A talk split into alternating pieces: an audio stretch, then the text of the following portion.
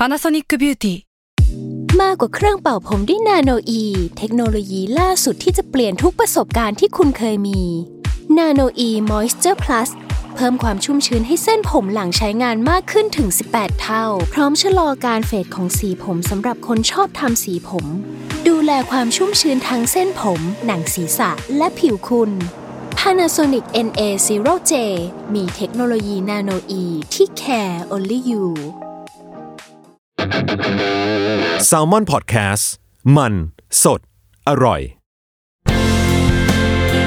Pro and Consult Podcast กับผมไอติมผลิต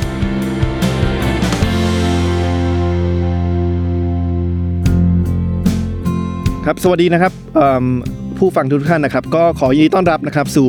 พอดแคสต์แรกในชีวิตของผมนะครับเอิ่มเราจะตั้งชื่อพอดแคสต์ตรงนี้เนี่ยว่า Pro and Con นะครับจริงๆคำว่า Pro and Con เนี่ย ทางภาษาอังกฤษแล้วเนี่ยมันแปลว่าข้อดีข้อเสียนะครับเราก็พยายามจะมาชูให้เห็นว่าข้อดีข้อเสียแต่ละอย่างที่ที่เราเจอในสังคมเนี่ยมันมีอะไรบ้างนะครับทีนี้พอได้รับโจทย์ตรงนี้มาจากทาง Salmon Podcast นะครับผมก็มานั่งคิดนานมากว่าซีซั่นแรกของ Podcast Pro and Con เนี่ยผมจะพูดเรื่องอะไรดีนะครับผมก็นึกย้อนกลับไปไปสู่คำถามที่ผมเจอบ่อยมากคำถามที่ผมรู้สึกผมตอบยากมาก ในช่วงที่ผมโดนสัมภาษณ์บ่อยๆ ตอนทำงานการเมืองก็คือว่า มีอะไรบ้างที่คนมักเข้าใจผิด เกี่ยวกับคุณไอติมนะครับอันนี้เป็นคำถามที่ผมรู้สึกว่าผมผมหาคำตอบยากมาก พอผมมานั่งคิดดูแล้วในที่สุดผมเจอคำตอบคำตอบหนึ่งก็คือว่าคนส่วนมากเนี่ยมักเข้าใจผิดว่าผมเนี่ยมาทำงานการเมืองหลังจากจบเลยนะครับ ตอนผมไปหาเสียงเนี่ยหลายคน นึกมาตลอดว่าเนี่ยผมเพิ่งเรียนจบใหม่นะครับจบปรัชญาการเมืองเศรษฐศาสตร์มาจากอังกฤษ ก็มาลงสมัครการเมืองเลย ความจริงไม่ใช่นะครับผมทำงานมาก่อนเนี่ยเกือบจะ 3 ปีนะครับตอนแรกก็แอบดีใจว่าเอ๊ะเป็นเพราะว่าหน้าเด็กหรือเปล่า คนเลยคิดว่าเพิ่งจบใหม่นะครับแต่ว่าพอเราไปหาเสียงนะครับกับกับประชาชนจริงๆแล้วเนี่ยสิ่งหนึ่งที่เราค้นพบเกี่ยวกับงานที่เราทำมา 3 ปีที่ผ่านมาเนี่ยคือมันเป็นงานที่อธิบายค่อนข้างยากให้เข้าใจเร็วๆว่ามันคืออะไร นะครับงานที่ผมทำมา 3 ปีเนี่ยภาษาอังกฤษเขาว่าเขาเรียกว่าเป็นตำแหน่ง management consultant นะครับหรือว่าบริษัทที่เรียกว่า management consultant นะครับหรือว่าเรียกสั้นๆว่า consult นะครับเพราะฉะนั้นสำหรับซีซั่นแรกของ podcast Pro and Con เนี่ยผมเลยจะมาตั้งหัวข้อ ในเรื่องของคำว่า pro and consult นะครับพยายามจะมาแชร์ให้ฟังถึงประสบการณ์ว่าไอ้งาน consult ที่เราได้ยินกันบ่อยๆ หรือว่าได้ยินชื่อนี้บ่อยๆเนี่ยมันคืออะไรนะครับแล้วมันมีข้อดีข้อเสียอย่างไรบ้างผมว่ามันมีบางอย่างที่อาจจะเป็นมุมมองใหม่ๆ ที่หลายคนอาจจะเอาไปใช้ได้ ไม่ว่าจะทำงานในสายงานไหนนะครับทีนี้พอมาพูดคำว่า management consult เนี่ยถามว่าภาษาไทยมันคืออะไร อธิบายยากมากนะครับ เวลาชาวบ้านมาถามว่าคุณทำงานเป็นอะไรพอผมบอกว่าทำงานเป็น management consult ก็ไม่ได้ เราก็ต้องหาภาษาไทยนะครับ เราก็แปลตรงตัวว่าคำว่าที่ปรึกษา ทีนี้ผมมีความรู้สึกว่าคำว่าที่ปรึกษาในภาษาไทยเนี่ย มันฟังดูทะแม่งทะแม่ง คืออย่างแรกคือพอบอกว่าที่ปรึกษาเนี่ยคนจะไม่นึกว่ามันเป็นบริษัทที่เป็นทางการ คนจะนึกว่าโอเคเราไปไปทำเหมือนกับเป็นฟรีแลนซ์เป็นที่ปรึกษาให้กับคนใดคนหนึ่งนะครับความจริงมันเป็นบริษัทที่ปรึกษา และอย่างที่สองเนี่ยซึ่งอาจจะสะท้อนให้เห็นเหมือนกันถึง ถึงหลายอย่างที่เราอาจจะวิพากษ์วิจารณ์กันได้เกี่ยวกับสังคมไทยก็คือว่าคำว่าที่ปรึกษาเนี่ยมันมันฟังดูมันเหมือนกับตำแหน่งที่คนโยนให้เพื่อนอะให้พวกพ้อง คือสมมติมีคนมาขอตำแหน่ง เราจะเอาใจเขาเราก็โยนให้เขาว่าคุณเป็นที่ปรึกษาผม นะครับผมขอไม่วิพากษ์วิจารณ์กันแล้วกันในเชิงการเมืองว่าตำแหน่งที่ปรึกษาของตำแหน่งการเมืองต่างๆเนี่ยบางทีก็ตั้งตั้งข้อสงสัยเหมือนกันว่าได้มาด้วยเหตุผลอะไรนะครับแต่ว่านี่นี่เลยเป็นนี่เป็นความท้าทายของผม ที่เวลาโดนถามว่าทำงานอะไรพอผมบอกว่าทำงานเป็นที่ปรึกษาเนี่ยเขาไม่นึกหรอกว่าผมทำงานแบบจริง ๆ จังๆนะครับแต่ความจริงบริษัทที่ปรึกษาหรือบริษัท management consult เนี่ยความจริงมันมีอยู่มา ร้อยกว่าปีแล้วนะครับมันมีทั้งบริษัทที่เป็นบริษัทโลโก้หมายความว่าอาจจะเป็นบริษัทเอ่อ management consult ที่ดูแลแค่ในประเทศใดประเทศหนึ่งนะครับในประเทศไทยก็มีหลายเจ้านะครับแล้วก็มีบริษัทที่เป็นในเชิงของ global ก็คือเป็นบริษัทนานาชาติ อาจจะมีสำนักงานอยู่หลายประเทศทั่วโลกนะครับบริษัทที่ผมทำงานเนี่ยออยู่ 3 ปีเนี่ยเป็นบริษัทที่ชื่อว่า McKinsey and Company นะครับเป็นหนึ่งใน 3 บริษัทที่มีจำนวนออฟฟิศหรือสำนักงานเนี่ย ในประเทศที่ที่จำนวนประเทศที่เยอะที่สุดนะครับรองลงมาก็จะมีบริษัทที่ชื่อว่า BCG หรือว่าเบนนะครับใครที่ทำงานในสายบริษัทเอกชนใหญ่ๆอาจจะคุ้นเคยกับ 3 ชื่อนี้นะครับแต่ผมไม่แปลกนะครับถ้าไม่เคยได้ยินมาก่อนเป็นอาชีพที่ผมว่าน้อยคนรู้จักนะครับทีนี้ถามว่าแล้วผมมารู้จักอาชีพนี้ได้ครั้งแรกเมื่อไหร่เนี่ยผมก็นึกถึงตอนที่ตัวเองอยู่มหาลัยนะครับแล้วพี่ชายผมเนี่ยโตประมาณ2ปีนะเพราะฉะนั้นทุกครั้งทุกก้าวย่างของเราเนี่ยเราจะตามพี่ชายเรานะครับพอพี่ชายผมเรียนจบทางด้านเศรษฐศาสตร์เนี่ย ผมก็มาค้นพบว่า เอ้ย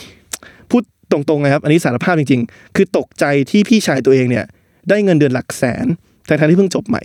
นะครับ เราก็ไปถามว่าพี่พี่ชายเราทำอะไร ผมก็ถามพี่ชายผมว่าเออทำงานอะไร เขาก็บอกว่าเขาทำงานคอนซอลนะครับ ผมก็ทำหน้างงเหมือนกับทุกคนที่ที่อาจจะไม่เคยได้ยินงานนี้มาก่อน จนกระทั่งผมไปค้นพบว่าโอเค งานบริษัทที่ปรึกษาหรืองาน management consult เนี่ย มันเป็นงานที่ค่อนข้างซับซ้อนนะครับ อย่างแรกถ้าถามว่า บริษัท management consult ทำอะไรเนี่ย ถ้าให้สรุปสั้นๆ เนี่ย คือบริษัท management consult เนี่ยถูกจ้างเข้าไปให้แก้ปัญหาให้คนอื่นนะครับพูดง่ายๆคือเราถูกจ้างเข้าไปแก้ปัญหาชาวบ้าน ปัญหาที่เราถูกจ้างให้เข้าไปแก้เนี่ยมันก็หลากหลาย ส่วนมากอาจจะเป็นปัญหาเชิงยุทธศาสตร์บ้างนะครับผมยกตัวอย่างสมมติมีบริษัทเอ่อบริษัทเบียร์บริษัทหนึ่งต้องการจะขยายกิจการไปต่างประเทศเนี่ยเขาก็อาจจะให้เอ่อบริษัทที่ปรึกษาเนี่ยบริษัท consult เนี่ยเข้าไปวิเคราะห์ข้อมูลนะครับแล้วก็ให้คำตอบเขาว่าท้ายสุดแล้วเนี่ยเขาควรจะขยายไปประเทศไหน นะครับหรือผมยกตัวอย่างอย่างโปรเจกต์แรกที่ผมเข้าไปทำนะครับเป็นโปรเจกต์ของ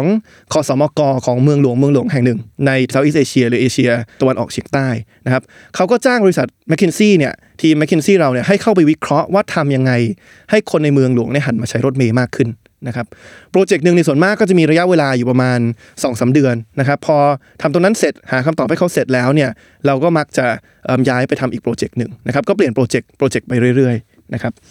ทีนี้เนี่ยมันก็มีวิวัฒนาการของอุตสาหกรรม consult ก็คือสมัยก่อนเนี่ยมันแทบจะเป็นว่าพอให้คำตอบเสร็จปุ๊บว่าโอเค คุณควรจะให้คนหันมาใช้รถเมล์มากขึ้น โดยการลดราคาหนึ่งอย่างที่สองอาจจะมีการวางเรื่องของเส้นทางเดินเดินรถใหม่เนี่ยธรรมดาสมัยก่อนเนี่ยคือให้ให้คำตอบปุ๊บก็เสร็จเลยนะครับแต่ว่าช่วงหลังๆเนี่ยลูกค้าที่จ้างบริษัทคอนโซลเนี่ยเขาไม่พอใจกับแค่คำตอบนะครับเขาต้องการเพิ่มอีกสองอย่าง อย่างแรกคือเขาบอกว่าแทนที่คุณจะบอกเราว่าคำตอบคืออะไรเนี่ย ทำไมคุณไม่มาลงมือทำให้เราเลยนะครับแทนที่จะบอกว่าโอเคต้องขยับเส้นทางเดินจากแบบนี้ไปเป็นแบบนี้เนี่ยทำไมคุณไม่อยู่ต่อ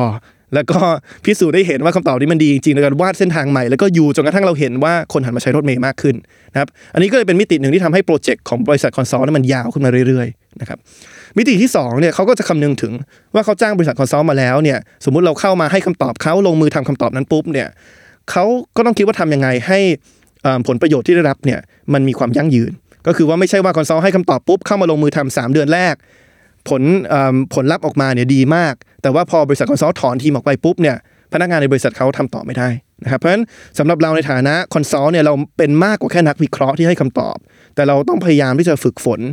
ทักษะแล้วก็ทำความเข้าใจกับพนักงานบริษัท หรือว่าพนักงานหน่วยงานที่เราไปช่วยเหลือเนี่ยเพื่อให้เขาสามารถเอิ่มทำสิ่งที่เราเสนอไปเนี่ยต่อไปได้อย่างยั่งยืนนะครับเพราะฉะนั้นหน่วยงานหรือว่าบริษัทที่ จ้างเราเข้าไปเนี่ยก็จะมีความหลากหลายตัวผมเองเนี่ยจะทำงานที่เรียกว่าเป็น Public Sector Project ค่อนข้างเยอะ นั่นหมายความว่าเป็นโปรเจกต์ที่ทำให้กับหน่วยงานในภาครัฐนะครับโปรเจกต์แรกอย่างที่บอกคือเป็นการไปช่วยขอสมก ให้คนหันมาใช้รถเมย์มากขึ้นขอสมกของต่างประเทศนะครับโปรเจกต์ถัดไปเนี่ยก็มีไปช่วยเรื่องการให้บริการสาธารณสุขบ้าง มีไปช่วยกระทรวงท่องเที่ยวของประเทศเอเชียประเทศหนึ่งนะครับแล้วก็มีในส่วนของการไปออกแบบโครงการที่ทำให้รัฐบาลประเทศหนึ่งเนี่ยสามารถจ่ายสวัสดิการ ให้กับคุณแม่ที่ตั้งครรภ์เนี่ยผ่านผ่านช่องทางอื่นที่ไม่ใช่เงินสดได้ ผ่านโทรศัพท์มือถือนะครับอันนี้ก็จะเห็นว่ามันมีโปรเจกต์ที่หลากหลายนะครับในงานของ consult นะครับหลายคนก็ตั้งตั้งคำถามว่าเอ๊ะจบไปแล้วเนี่ยไปทำอะไรต่อนะครับความจริงต้องบอกว่าบริษัท consult เนี่ยเป็นเป็นเป็นกลุ่มบริษัทที่อาจจะมีศิษย์เก่าที่ก็ไปมีชื่อเสียงในแวดวงธุรกิจค่อนข้างเยอะนะครับอย่างแรกคือ CEO ของ Google ปัจจุบันเนี่ยก็ เป็นศิษย์เก่าของบริษัท consultนะครับเชอริลแซนเบิร์กซีอของ Facebook นะครับหรือแม้กระทั่งซีอของ YouTube นะครับก็เป็นศิษย์เก่าของบริษัท consult คือส่วนมากเนี่ยพอจบบริษัท consult แล้วเนี่ยหลายคนจะมักจะเข้าไปทำงานในบริษัทภาคเอกชน แล้วก็ขึ้นไปเอิ่มเป็นตำแหน่งบริหารนะครับ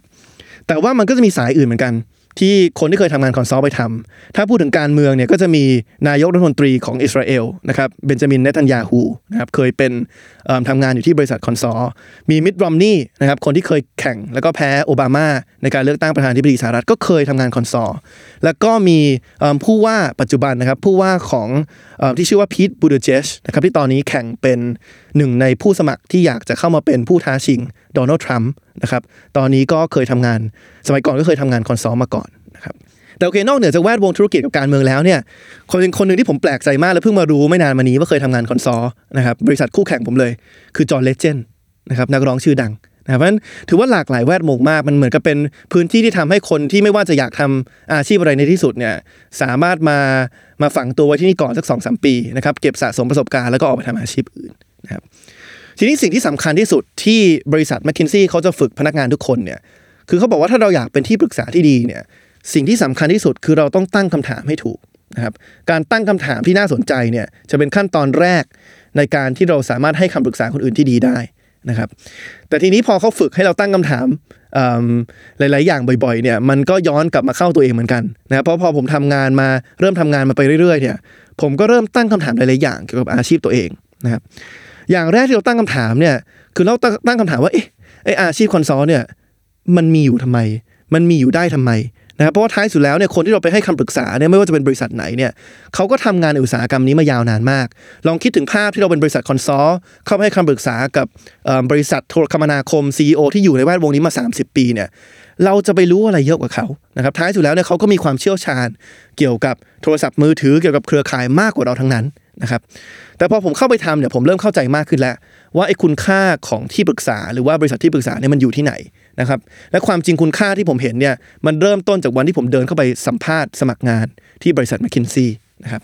ตอนเดินเข้าไปเนี่ยยอมรับว่าไม่ได้เตรียมตัวอะไรมาเยอะมากนะครับเราก็นึกว่าโอเคเรายื่น CV ปุ๊บเราก็เตรียมพร้อมว่าเราสามารถอธิบายประสบการณ์ทำงานเราได้ อาจจะตอบคำถามทั่วไปที่เจอได้โอเคทำไมอยากสมัครงานนี้ไหนลองยกตัวอย่างที่เหตุการณ์ที่เคย เคยบริหารทีมให้ฟังหน่อยนะครับก็นึกว่าจะเป็นคำถามทั่วไป ปรากฏว่าคำถามที่ผมเจอนะครับคำถามที่ผมเจอคือเขาถามผมว่าคำนวณให้ผมหน่อยนะครับว่าถ้วยกาแฟในประเทศไทยเนี่ยหรือว่าในประเทศใดก็ตามเนี่ยยอดขายของกาแฟที่ขายทั้งหมดทั่วประเทศในปีหนึ่งเนี่ยมันอยู่ที่กี่บาทนะครับยอดขายกาแฟทั่วประเทศนะครับทั้งปีเนี่ยอยู่ที่กี่บาท ตอนแรกผมก็ช็อกนะครับก็งงว่าเอ๊ะจะถามผมทำไมเซิร์ช Google ก็ได้ไหมนะครับแต่สิ่งที่เขา อยากจะฝึกนะครับแล้วก็อยากให้ consult ทุกคนมีในเชิงของทักษะเนี่ยคือไม่ใช่ว่าเราจำเป็นต้องมีความรู้นะครับแต่ทำยังไงให้เราหาวิธีการแก้ไขปัญหาที่มันฟังดูแก้ยาก หาคำตอบยากเนี่ยให้มันง่ายลงนะครับสิ่งที่เขาต้องการเนี่ยในที่สุดคือเขาอยากทดสอบว่าว่าคนที่สมัครไปแต่ละคนมีทักษะการแก้ไขปัญหายังไงนะครับเส้นทางที่ผมเลือกเดินก็คือโอเค เราก็บอกว่าต้องคำนวณก่อนว่าประชากรมีกี่คน นะครับอาจจะแยกเป็นช่วงอายุ ช่วงอายุนี้มีกี่คน ช่วงอายุนี้มีกี่คน แล้วก็มาคำคำนวณดูว่าในสัดส่วนของช่วงอายุนี้เนี่ยสักประมาณกี่เปอร์เซ็นต์ที่ดื่มกาแฟนะครับดื่มกาแฟวันละกี่แก้วพันปีหนึ่งกี่แก้ว แล้วก็มาคิดว่าโอเค ค่ากาแฟอยู่ที่เท่าไหร่นะครับ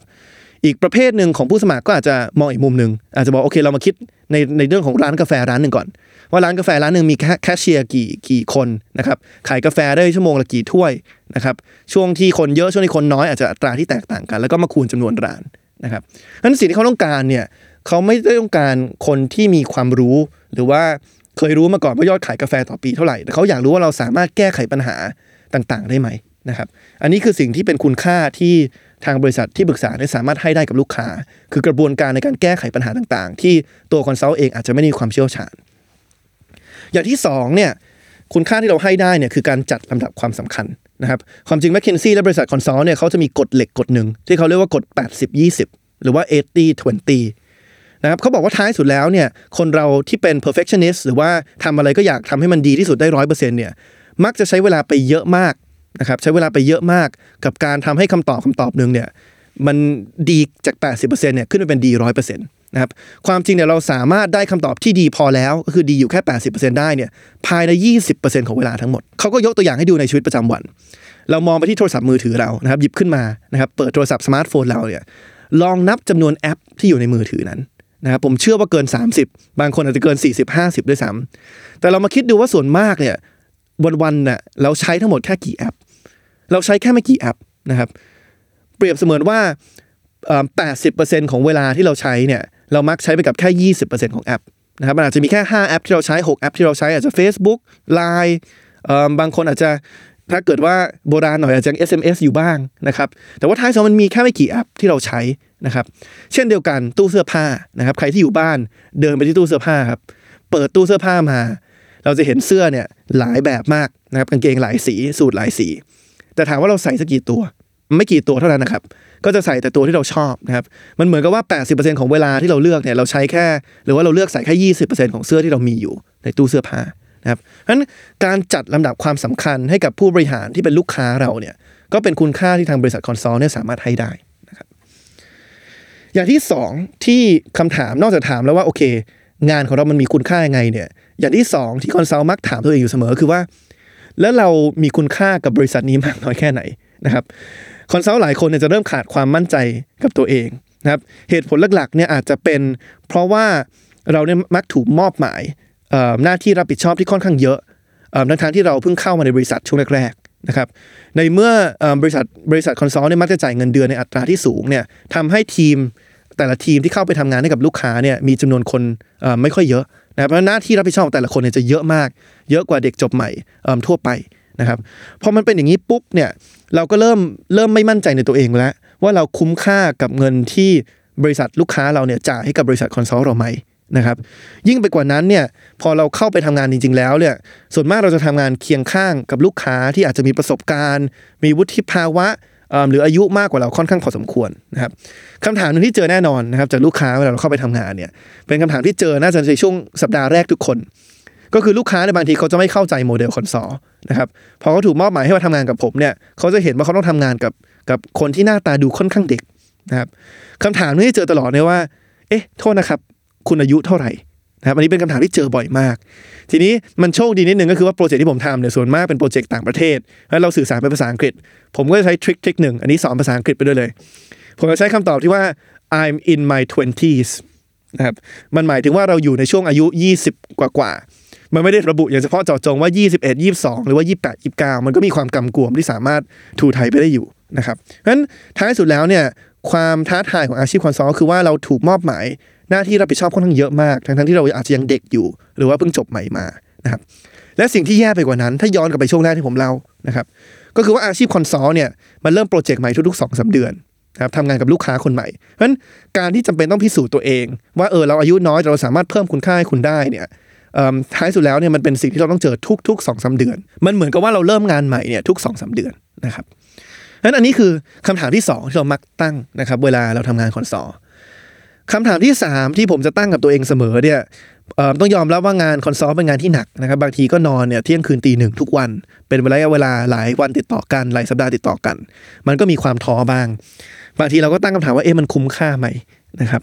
อย่างแรกเลยเนี่ยพอทำงาน consult เนี่ยมันเหมือนกับเราเรามีเจ้านายสองคน นะครับเจ้านายคนแรกก็คือหัวหน้าเรานะครับหัวหน้าเราที่อยู่ในทีมที่ถูกส่งไปจากบริษัท consult หัวหน้าคนที่สองคือลูกค้านะครับลูกค้าที่อาจจะต้องอต้องการให้เราช่วยวิเคราะห์ประเด็นนี้ปัญหานี้นะครับพอมันมีหัวหน้าสองคนปุ๊บเนี่ยมันเริ่มซับซ้อนแล้วเพราะว่าถ้าเกิดหัวหน้าคนหนึงต้องการแบบหนึ่งหัวหน้าอีกคนหนึงต้องการอีกแบบหนึ่งเนี่ยเกิดมีการทะเลาะเบาะแว้งกันเนี่ยมันจะตกในสถานการณ์ที่เหมือนกับเราเป็นลูกที่พ่อแม่ทะเลาะกันอยู่นะครับไม่กล้าเทคไซด์หรือว่าไม่กล้าสนับสนุนฝ่ายใดฝ่ายหนึ่งนะครับ ยิ่งไปกว่านั้นเนี่ยการทำงานคอนซัลเนี่ยมันมีการเดินทางค่อนข้างเยอะนะครับโมเดลของการทำงาน consult เนี่ยคือสมมติเราไปให้คำปรึกษากับบริษัทลูกค้าบริษัทหนึ่งนะครับรูปแบบเนี่ยคือวันวันจันทร์ถึงวันพฤหัสเนี่ยเราจะต้องเข้าไปนั่งทำงานในบริษัทของลูกค้า นั่นหมายความว่าถ้าบริษัทลูกค้าเราอยู่ที่มาเลเซีย เราก็ต้องบินไปมาเลเซียนะเพื่อนั่งทำงานกับเขาตั้งแต่วันจันทร์ถึงพฤหัส แล้วก็บินกลับมาวันศุกร์นะครับสำหรับผมในปีแรกเนี่ยผมไม่ได้ทำโปรเจกต์ที่เมืองไทยเลย นั่นหมายความว่าทุกคืนวันอาทิตย์หรือว่าทุกเช้าวันจันทร์เนี่ยผมต้องไปสนามบิน แล้วก็ทุกคืนวันพฤหัสเนี่ยผมจะบินกลับเข้ามาในประเทศไทย สิ่งที่เยอะมากในห้องนอนผมปัจจุบันเนี่ยเรื่องหลงเหลืออยู่เนี่ยคือไอ้ใบตอมอนะครับพูดง่ายผมมีใบตอมอเนี่ยห้าสิบใบนะครับในช่วงปีแรกที่ผมทำงาน คือเดินทางทุกอาทิตย์นะครับทุกสัปดาห์จริงๆห้าสิบครั้งนะครับสามารถเดาได้แล้วว่าเวลาเราไปเข้าคิวตอมอแล้วเราเริ่มมีวิธีการสังเกตแล้วว่าเข้าคิวแบบไหนแล้วมันหรือว่าคิวที่มีคนประเภทไหนที่มันจะเร็วที่สุด นะครับตอมอเนี่ยจำจำหน้าผมได้แล้วนะครับเพราะฉะนั้นอันนี้คือประสบการณ์ที่มันจะตามมาจากการทำงานคอนซอลเพราะฉะนั้นมันเหนื่อยมากจากการที่มีเจ้านายหลายคน มันเหนื่อยมากจากการที่เราต้องเดินทางเยอะ แต่ผมคิดว่าอันนี้ยอมรับอันนี้อาจจะเป็นเรื่องขำๆนะว่าจุดที่ผมรู้สึกว่าเออทุกอย่างมันคุ้มค่าที่สุดเนี่ยคือจุดที่ตอนนั้นผมได้มีโอกาสไปพักผ่อนที่มอดีฟนะครับในโรงแรมที่เป็นบังกะโลออกไปในมหาสมุทรเนี่ยแล้วไม่ต้องเสียเงินสักบาทนะครับเหตุผลที่ไม่ต้องเสียเงินสักบาทก็เพราะว่า จากการที่เราเดินทางเยอะเนี่ยสิ่งที่เราสะสมคือแต้ม สะสมไมล์ของสายการบิน แล้วก็สะสมแต้มของโรงแรมนะครับทำให้เราสามารถเอาทุกอย่างที่เราสะสมมา 2 ปีเนี่ยไปแลกกับ 3 4 วันในมัลดีฟส์ได้นะครับอันนั้นเป็นช่วงที่ผมรู้สึกว่าคุ้มค่าที่สุดกับการทำงานนี้นะครับคำถามที่4นะครับแล้วก็อย่างสุดท้ายที่เรามักจะถามตัวเองเสมอเวลาทำงาน consult เนี่ยก็คือว่าจะออกเมื่อไหร่นะครับคืออาชีพ consult เนี่ยเป็นอาชีพที่ต้องบอกว่าใจกว้างพอสมควร ก็คือว่าทุกคนที่เข้ามาทำงาน consult วันแรกเนี่ย พูดคุยกันเลยนะครับ ว่าทำตรงนี้เสร็จแล้วจะไปทำตรงไหน เหมือนกับบริษัทคอนซัลท์เนี่ยเขาเข้าใจว่าน้อยคนที่จะเข้ามาและอยากอยู่ตรงนี้ไปเรื่อยๆนะครับแต่ว่าท้ายสุดแล้วเนี่ยหลายคนเข้ามาเพื่อเก็บสะสมประสบการณ์ เก็บสะสมทักษะ แล้วก็ไปทำตามที่ตัวเองใฝ่ฝันนะครับเขาบอกว่ามันจะมีคำพูดกันในแวดวง consult ว่าในบริษัท consult เนี่ย half life นะครับอยู่ที่ 2 ปีพูดง่ายๆคือทุก 2 ปีเนี่ยคนจะลดเหลือเหลือครึ่งหนึ่งสมมุติเราเข้าไปทำงานวันแรกเนี่ยพร้อมกับเด็กจบใหม่อีก 10 คนเนี่ย ภายในอีก 2 ปีจะเหลือ 5 คนแล้วภายในอีก 2 ปีจะเหลือ 2.5 คนอะสองสามคน ภายในอีก 2 ปีเหลือแค่ 1 คนนะครับ half life เนี่ยอยู่ที่ 2 ปีนะครับเหตุผลหลักๆเนี่ยแล้วก็เป็นเหตุผลที่ที่เป็นเหตุผลที่ในที่สุดผมผมออกจากงาน consult ด้วยเนี่ยคือท้ายสุดแล้วเนี่ยมันอาจจะเป็นความอึดอัด ที่ว่าพอให้คำปรึกษาบ่อยๆเนี่ยเกิดคนที่รับฟังเราเนี่ยเขาไม่ได้นำคำปรึกษาที่เราให้เนี่ยไปใช้ปฏิบัติอย่างจริงเนี่ยมันเหมือนกับว่าโหเราวิเคราะห์อะไรแทบตาย แล้วท้ายสุดแล้วเนี่ยสิ่งที่เราวิเคราะห์ สิ่งที่เราคิดว่าจะสามารถสร้างผลประโยชน์ให้กับประชาชนได้ สร้างผลประโยชน์ให้กับบริษัทได้เนี่ยเขาก็ไม่นำไปใช้นะครับเพราะฉะนั้นนี่คือเหตุผลที่ทำไมท้ายสุดแล้วเนี่ยพอผ่านไปสัก 2 ปีเนี่ยคนหลายคนก็เริ่มจะพิจารณาในการออกมาความจริงเพื่อนผมที่เข้าไปพร้อมกันที่ m c k คินซี่เนี่ยหลายคนตอนนี้ก็ไปทำงานของตัวเอง บางคนก็ออกไปทำสตาร์ทอัพของตัวเอง บางคนก็ไปทำงานให้กับธุรกิจบริษัทใหญ่บางบริษัทนะครับบางคนก็อย่างผมก็ออกไปทำงานการเมืองอาจจะแหวกแนวหน่อยนะครับแต่ว่าท้ายสุดแล้วเนี่ย ทางบริษัท consult เขาค่อนข้างเข้าใจนะครับ ในเรื่องของการที่ว่าทุกคนเนี่ยเข้ามาเข้ามาทำงานตรงนี้แล้วเนี่ยในที่สุดก็อาจจะลาออกนะครับ ผมยังจำได้ว่าวันที่ผมไปยื่นใบลาออกกับ partner ที่บริษัทไทยเนี่ยตอนแรกผมก็ค่อนข้างเครียดเนาะต้องไปแจ้งเขาว่าเราจะเราจะขอออกจากบริษัทความจริงมันไม่ได้มี ผมก็คิดว่ามันไม่ได้มีสัญญาณเตือนภัยกับสำหรับเขาอะ่ะเพราะว่าเราไม่ได้ไม่ happy กับกับการที่เราทำอยู่นะครับแต่พอยื่นใบลาออกปุ๊บ